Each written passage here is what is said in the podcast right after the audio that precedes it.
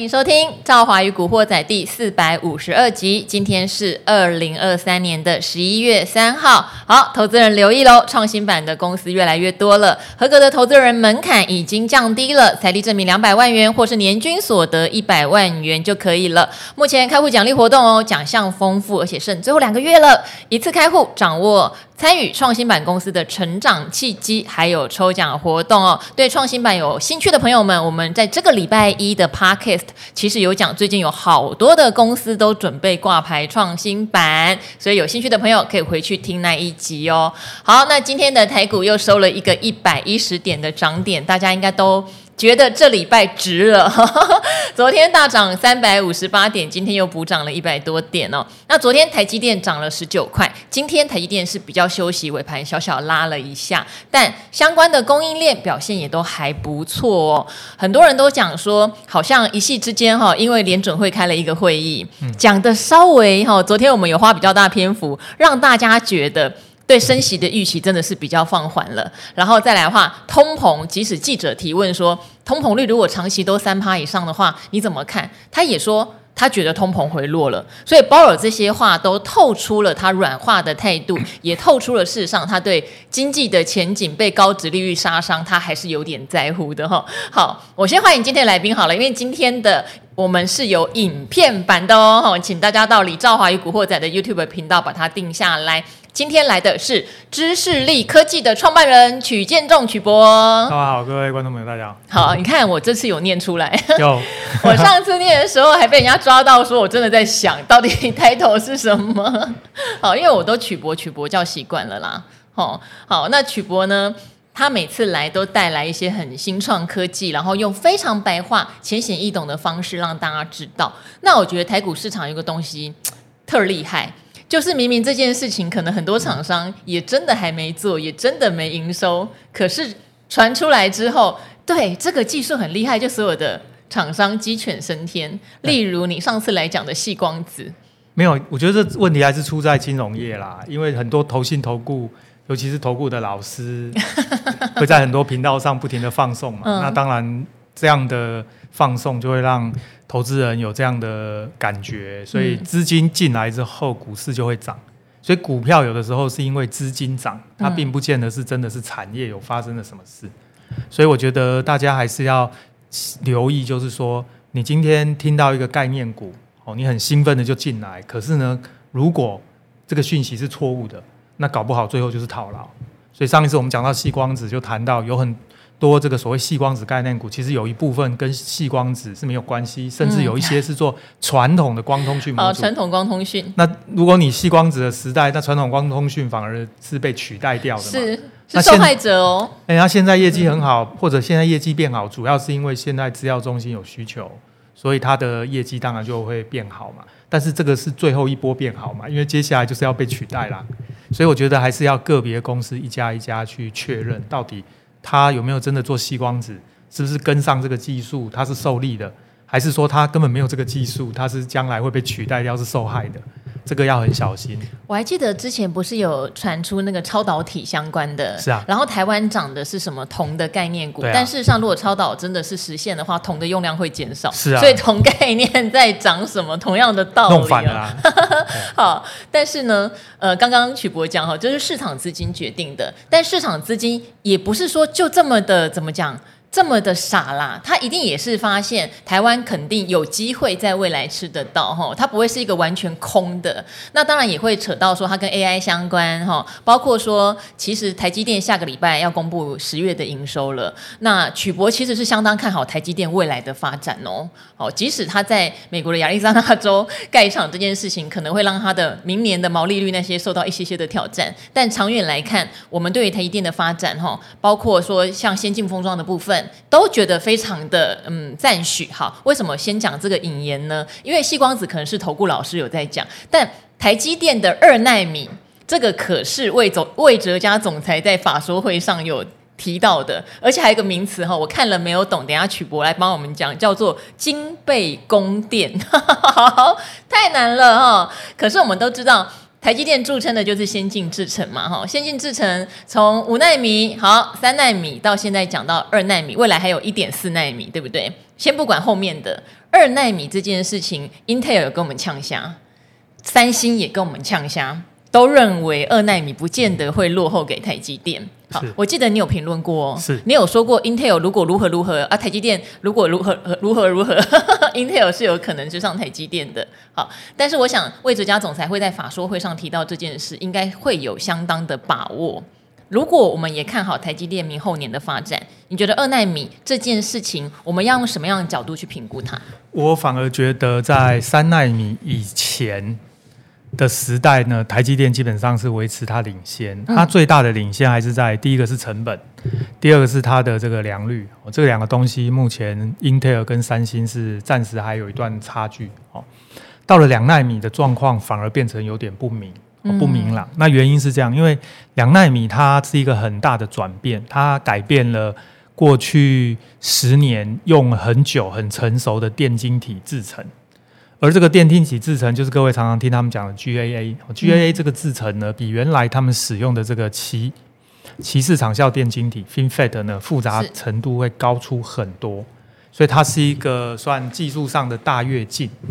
所以大家都会遇到同样的困难。哦，这个台积电有，Intel、三星也都有，所以反而是两奈米，我认为是三间公司的决胜的关键。哎呦，现在呢，其实暂时也还看不清楚谁会领先，哈目前看不出来。但我觉得台湾投资人内心应该都觉得，肯定还是台积电。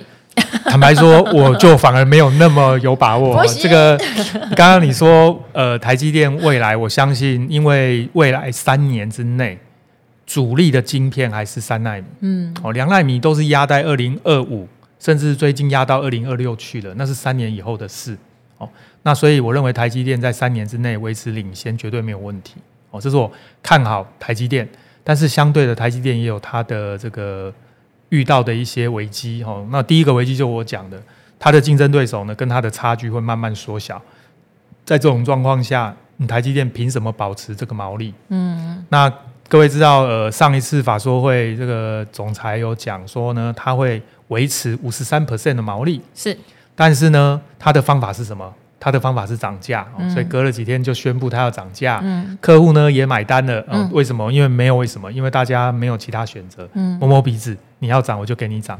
可是大家想一想，两年后，当台积电的竞争对手，譬如三星跟 Intel，它的良率慢慢逼近了，它的价格也有竞争力，那客户还会乖乖就你要涨我就让你涨吗？嗯，我觉得这个事情就不是这样子了。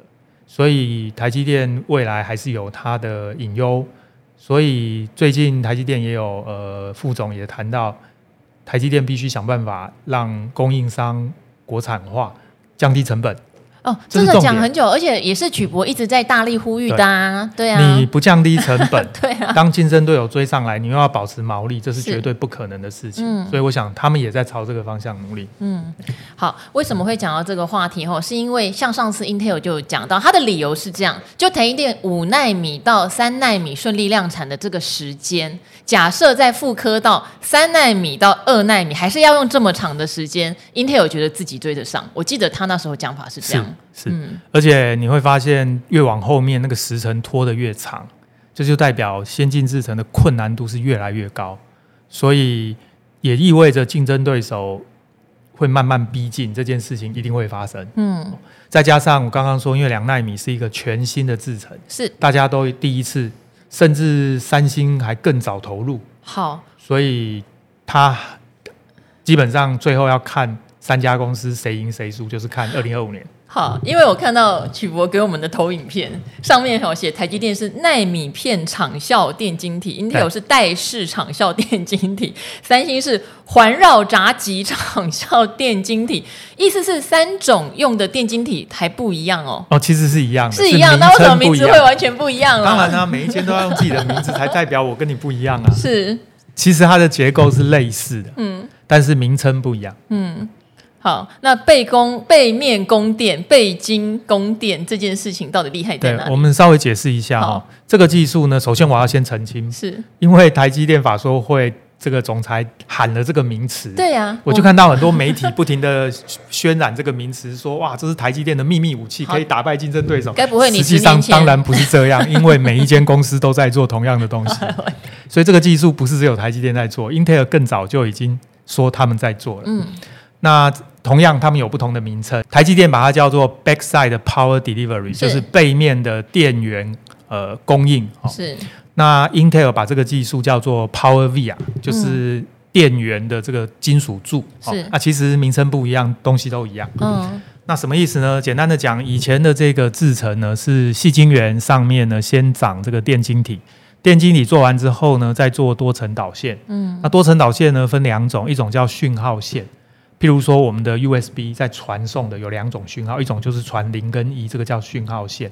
可是我们的 USB 还可以充电，对不对？嗯、充电传的那个叫电源线，是。所以在晶片表面的电晶体上面的这个导线呢，分两种，一种是讯号线，一种是电源线。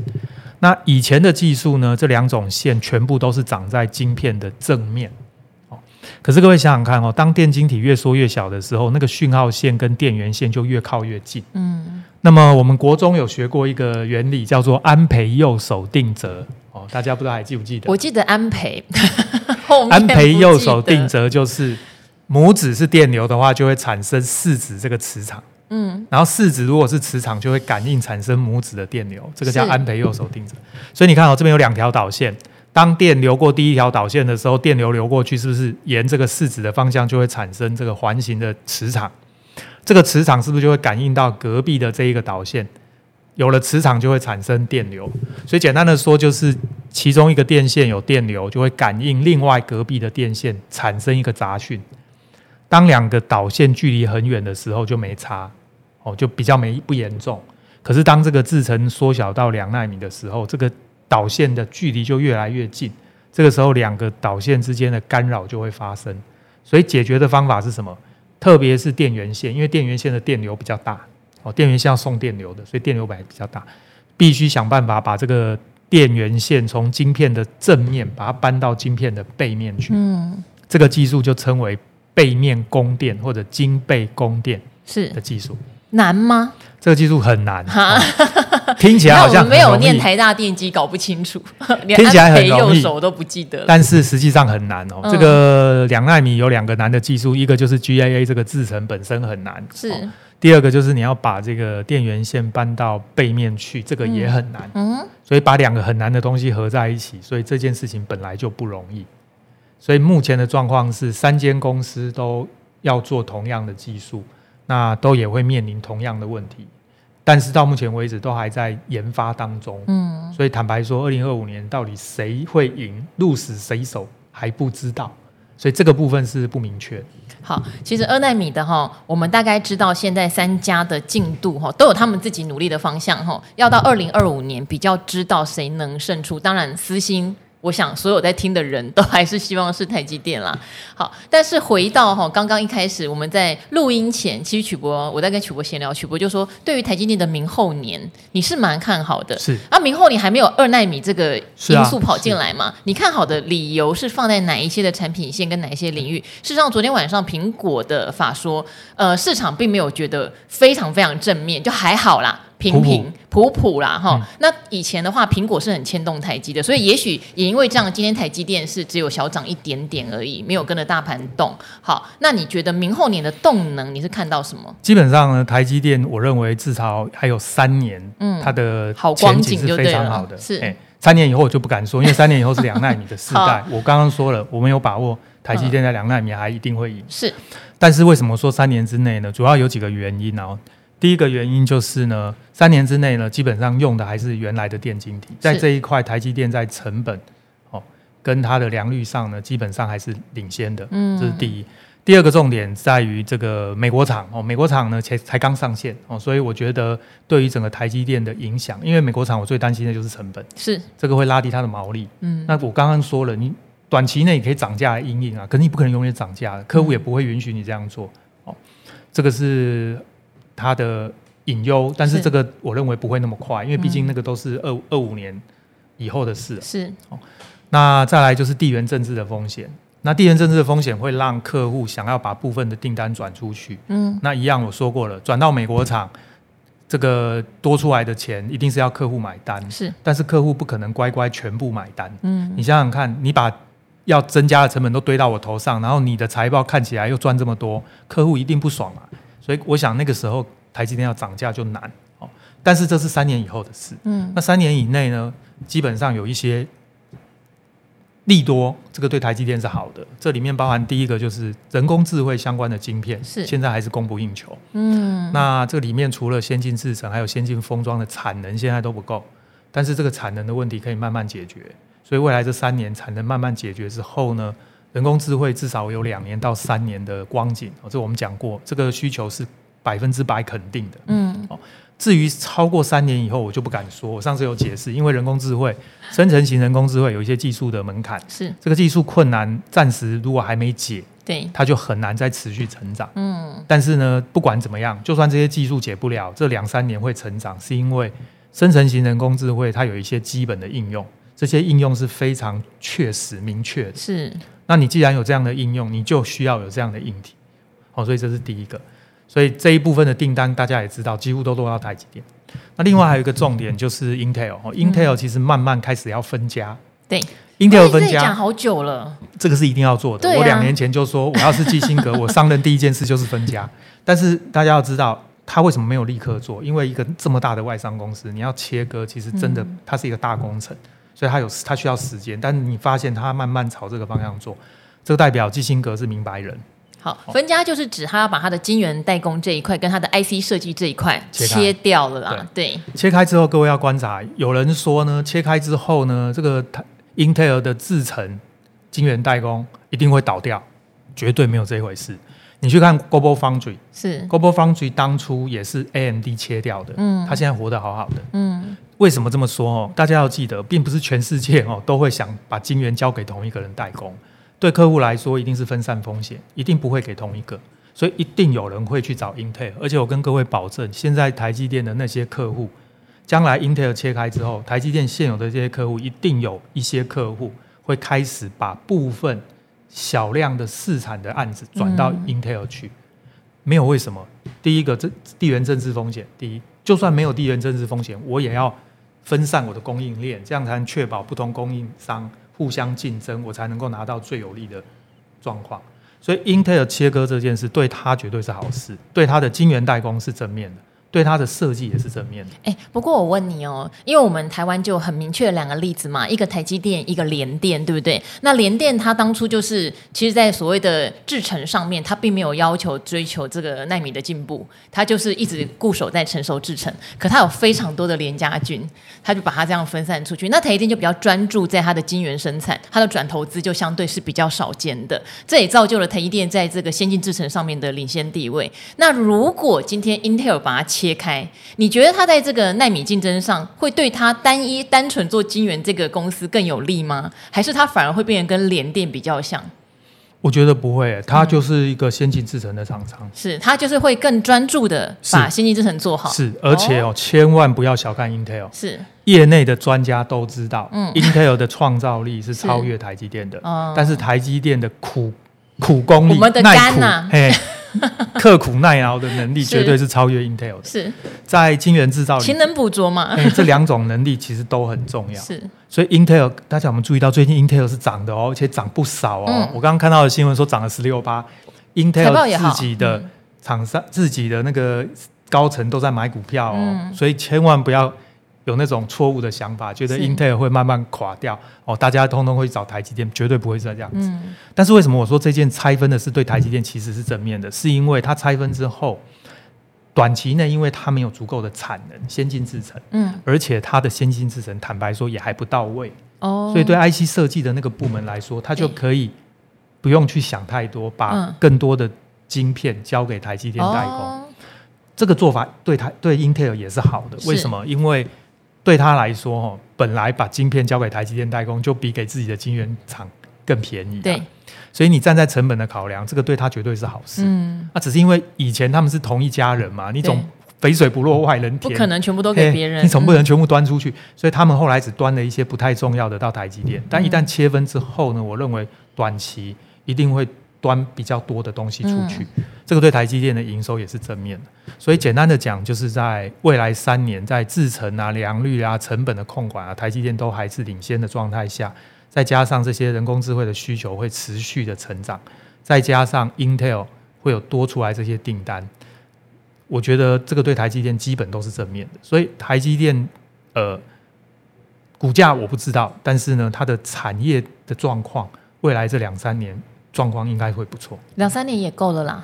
对，那至于两三年以后，我觉得 就会两三年后我们再看看嘛。对，两三年以后的状况就比较难估。一方面是两奈米，对，不知道怎么样。是。第二个就是美国厂上线之后，英特尔厂、三星厂也全部都上线。嗯。先进制程多了这么多厂，大家可能就要开始担心说，这些先进制程的需求有没有办法满足？好，三星的竞争力到底该怎么评估？因为说实话，我们很常拿台积电跟 Intel 对比，三星我们老是觉得。它就是良率不够啦，或是很爱叫嚣啦，啊，我不用韩国货啦，哈，比较容易用这样的情绪把它带过。但是平心而论，就是三星在先进制程的竞争力，在二零二五年，它是有可能胜出的那一个吗？它是坦白说啦，他一直想要超越，嗯，但是其实我我其实哦一直喜欢强调一个观念，嗯、各位知道，常常会看到一些，特别是大陆的厂商，是常常会这个喊动不动就喊要弯道超车。好，嗯，还不止，还注册了遥遥领先华为。我 跟各位说哦，我哦听到任何一个台面上的这个这个人物，就是这些这些名人哈，是喊着说我要弯道超车，对，我一点都不会怕。为什么？因为那个是外行人。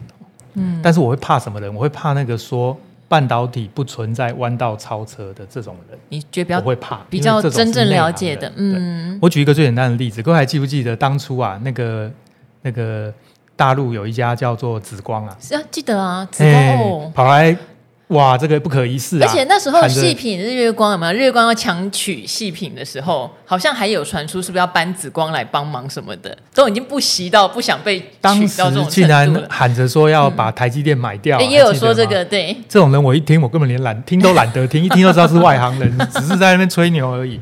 可是呢，我要跟大家讲，嗯，我听过很多华为。是执行长任正非的专访，对，你听他讲的内容，你就知道这个人是业内的人，嗯、他很清楚，他知道他被打压，他知道他的先进之神没有办法持续，嗯，但是他很清楚知道说我要怎么样一步一步的去想办法克服，是，所以你看他把七纳米先做出来，嗯，先把手机做出来了，让他能够正常的卖出去，所以他的一些专访我是无意间看到的啦，坦白说他是。明眼人，嗯，这种明眼人才是我们要害怕的，因为他很清楚他的产业定位，他不会去夸大说我们明年就要做五纳米，我们后年就要，他绝对不会讲这种话，因为他知道他做不到，他只谈他做得到的，对，所以同样回来说到呃三星，三星，呢，其实哦，他当初的问题就是他一直想要弯道超车，所以他三纳米就先跳进这个 GAA，嗯，下一代的电晶体。我当时就说这个动作是非常危险的，为什么？因为这个东西不成熟，嗯，不成熟，你的良率是很难改进的。是。那我当初原来的预言是，如果我是三星的高层，嗯，我发现不对劲，我会回头跟台积电一样，用旧的电晶体去做三纳米。是。因为我们讲过嘛。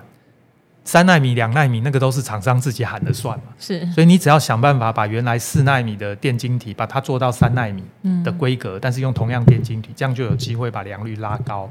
拉高之后就可以赢得客户的信心。嗯，各位要知道哦，良率低哦，不是说啊，反正呢切开来嘛，啊挑一挑能用的就用，啊不能用丢掉，不是这样的。你良率太低，客户会怕哎。是啊，是啊，是啊。我会怕那个做好的，搞不好现在是好的，过过两个月用一用坏了，了，嘿，是很严重？嗯客户会怕，那你新的电晶体技术这么难克服，你却硬要做，却不回头承认自己错嘛？你就回头用原来的方式跟台积电一样，Intel 也是啊，Intel 三纳米也是用旧的电晶体啊。嗯。所以我觉得韩国三星的问题是有点太浮夸。嗯。你 就记得一件事，他那个就想弯道超车这种想法，就是我说的嘛，我不怕这种人嘛，因为这种人嘴巴讲讲嘛。我们怕的是什么？怕的是那种实事求是的。他知道说我这样做不行，风险太高，我要做做这样才对。但是很可惜，我一年前的预言没有兑现，因为三星我到目前为止没有听说他们要回头用 FinFET 前一代电晶体来做三纳米，没有。反而我听说内部有传，这个是分析师一般的预估啦，说他们会不会三纳米干脆放弃，就直接跳两两两纳米？是哦，有这样的说法，我不知道。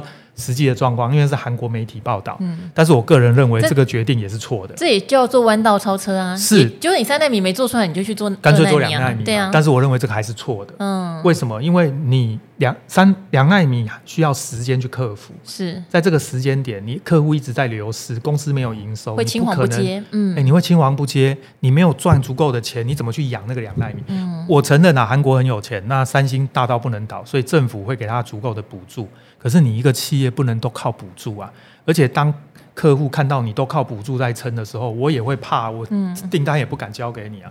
所以我这边只能讲，当然我不会讲韩国话哈。三星要是聪明的做法，应该是乖乖回头，半导体不存在弯道超车，是乖乖回头用旧的电晶体做三奈米，就承认之前我的做法不对，但是我还是会持续进行，没问题嘛，这个 OK。回头用旧的东西把良率做高，把客户赢回来，这个才是重点。好，因为华为的七纳米晶片那时候引起很大的讨论啦。呃，当然也有人去拆解说，这里面是不是有韩国的技术给你，有谁的技术给你哈？然后再怀疑说，美国也在查嘛，是不是有人透露了技术给华为，他怎么做得出来？但无论如何，现在有一个七纳米的晶片，硬生生就是诞生了。好。那当然，在二零二五年，我想华为还不会厉害到有机会来竞争所谓的三纳米跟二纳米然后。可是未来很难讲。再加上，其实曲博之前就有提醒，在疫情期间，其实他们的成熟制程发展的是蛮快的哦。是。好，那未来的两三年，台积电先进制程的领导地位，我们还先不用担心。可是我们其他成熟制程的领导地位，需不需要担心呢？这件事情很有趣哈，就是这些成熟制程，只要是卖到中国大陆的，都要担心。嗯。但是呢？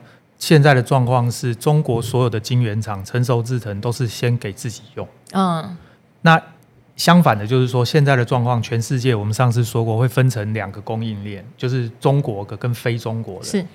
那现在的状况变成中国的供应链会供应中国优先，它也不会去供应其他国家。那其他国家的要用中国的几率也不高，因为现在的状况就是分。嗯、对。被美国人弄到就是对，大家都不要用。嗯、好，所以对这种成熟制成的晶圆厂来说，它现在。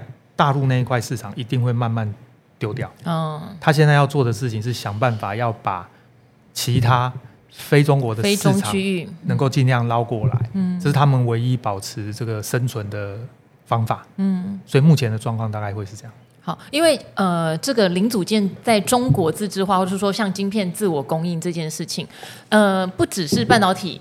好、哦、像朋友在那边做汽车工业，说这东西还蛮严重，就是很多零组件他们都希望能够自制化，对，因为就是壁垒。我们以前都说地球村，现在不是了，对，壁垒又重新建起来了。哈哈，现在商业战变得很凶，尤其是中美之间选边站这件事情又开始发生了。对，所以我会会问到成熟制程这一块是，如果我们今天在所有的半导体类股里面要来做一些选择，也许选择跟先进制程。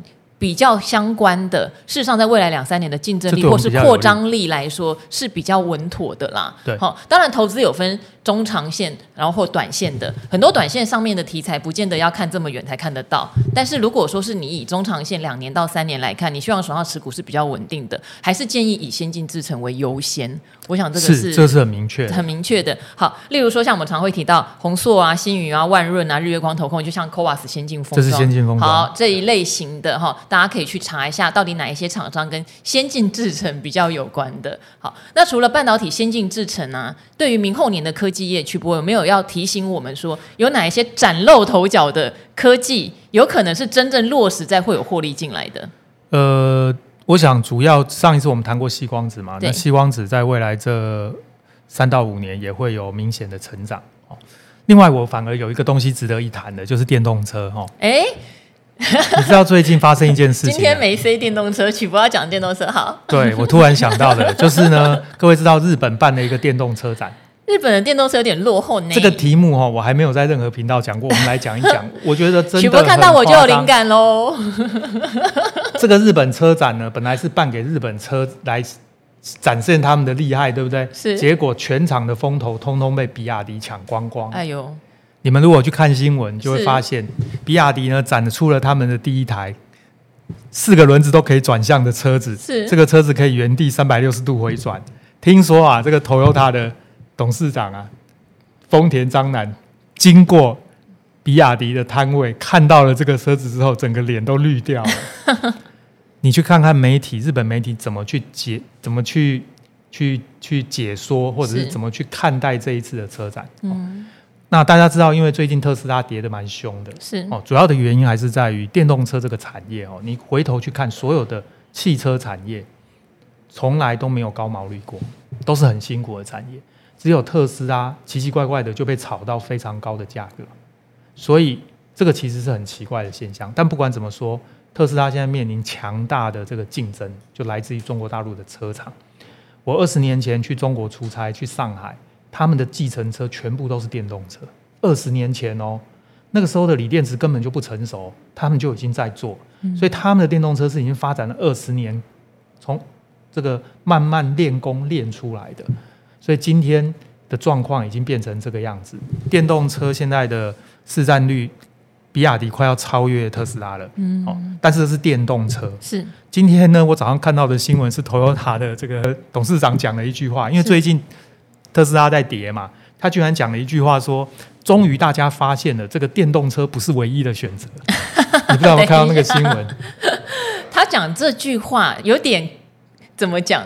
隔岸观火之后是幸灾乐祸。我觉得最重要的是他完全弄错方向了。是。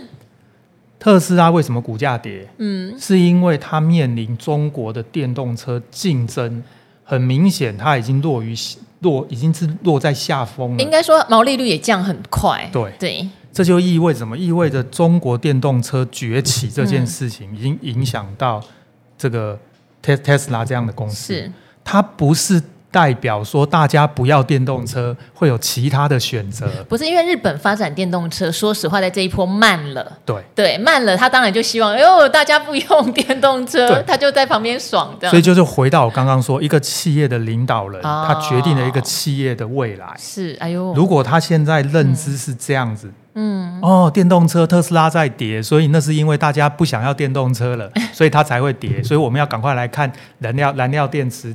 或者是看其他的东西，什么油电混合车，如果他是这样的想法，那是非常危险的。那就很危险。我这边做一个大胆的预测，嗯，现在全世界我不讲电动车，是所有汽车的销量第一名还是 Toyota，对不对？是是。如果他的认知是这样，而且他的策略还是这样的话，嗯，我认为五年之内，全世界最大的车厂会变成中国的厂商。哎呦，这件事情是很严重，各位在等着看，或许不见得五年。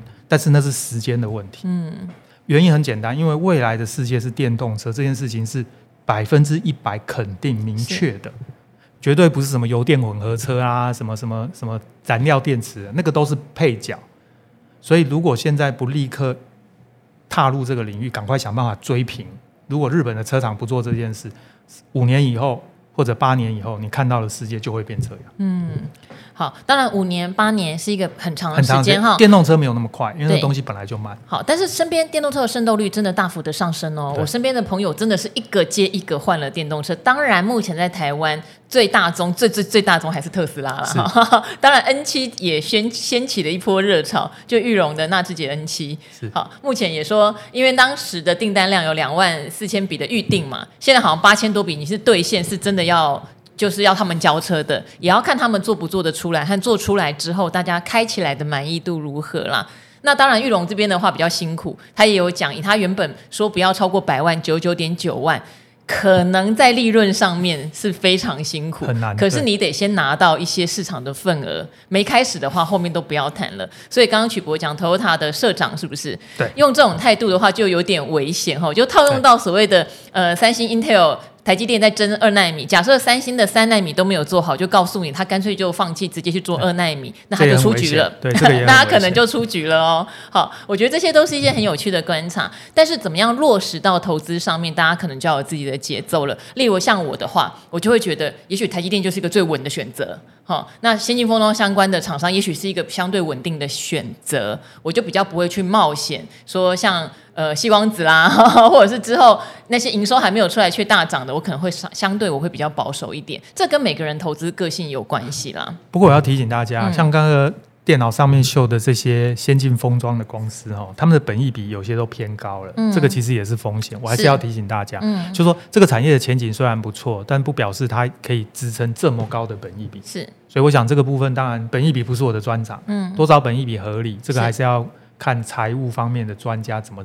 认定，因为新技术的话，大家有时候会无限上纲。坦白讲，就是这样子。其实这蛮危险的。好，我这边的话，最后回答一个问题哈，因为它问题很长，可是我觉得可能是很多人、大多数人共通的一些问题。因为我可以用一个很简单的方式来回答哈，曲博也听听看好了，就是投资人的心酸这样子。因为他这边有提到说，有些问题不知道怎么问或找方向，心情很复杂。因为本来呢，呃，二零二一年到二零二二年误入歧途，跑去。去做当冲，结果把好几年来的积蓄全部都赔光了哈。那后来发现哇，这个痛苦的阶段哦，因为生活上的支出都入不敷出了。好，那后来就拨出一小块去做定期定额的 ETF 或个股，可能这一块反而让你会比较安全。但是你二零二三年你想说，好像又感觉到嗯，我掌握到节奏，就用技术面做。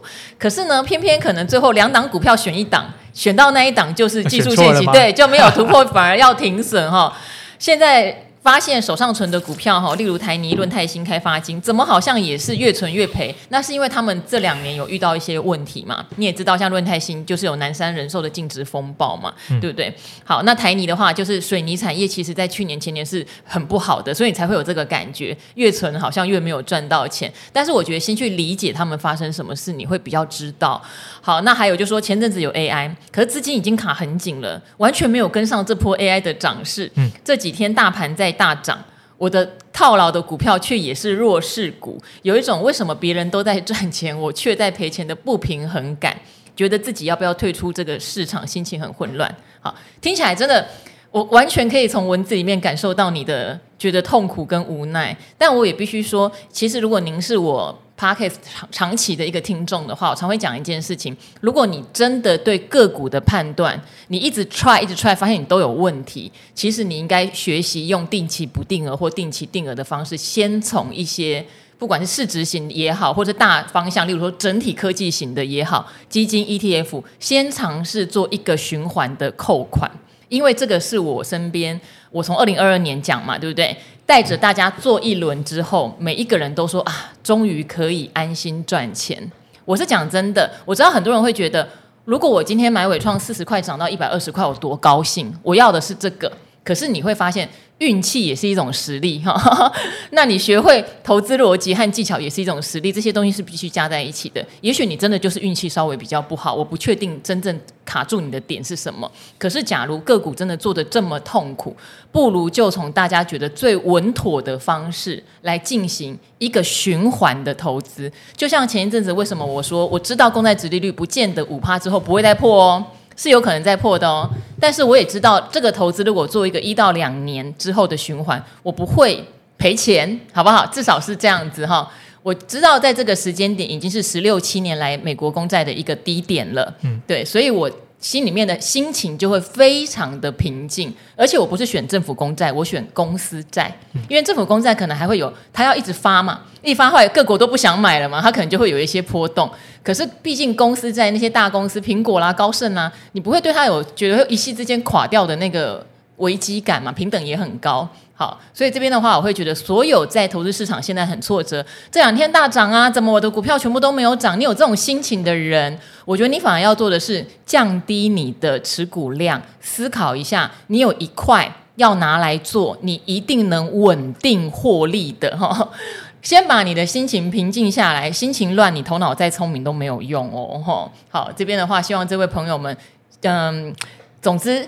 先降低一下你的持股，然后做一块是你觉得非常稳定的，好循环型的操作，就是扣个两年、扣个三年，你一定会得到成果的这种东西，好不好？好，呃，不好意思，哦让我们的电机博士在旁边听我讲。不会啊，你讲的。这种投资心态，我都没有问过曲博自己的投资心态是什么。问我不准啊，因为我很多是投没有挂牌的公司，好所以呃。坦白说啦，没有挂牌的公司必须对技术非常的熟悉，我们、嗯、才能够判断。那即使这个公司的技术好，这个他也会面临很多创业初期的困难，所以我就去协助他们解决这种困难。嗯、这个很有挑战啊，但是也很有趣，是但是要很有耐性。啊，不见得适合大家。事实上，大部分投资人是不适合这种投资。好，你能买一只股票摆五年吗？很难吗？大部分人都很难。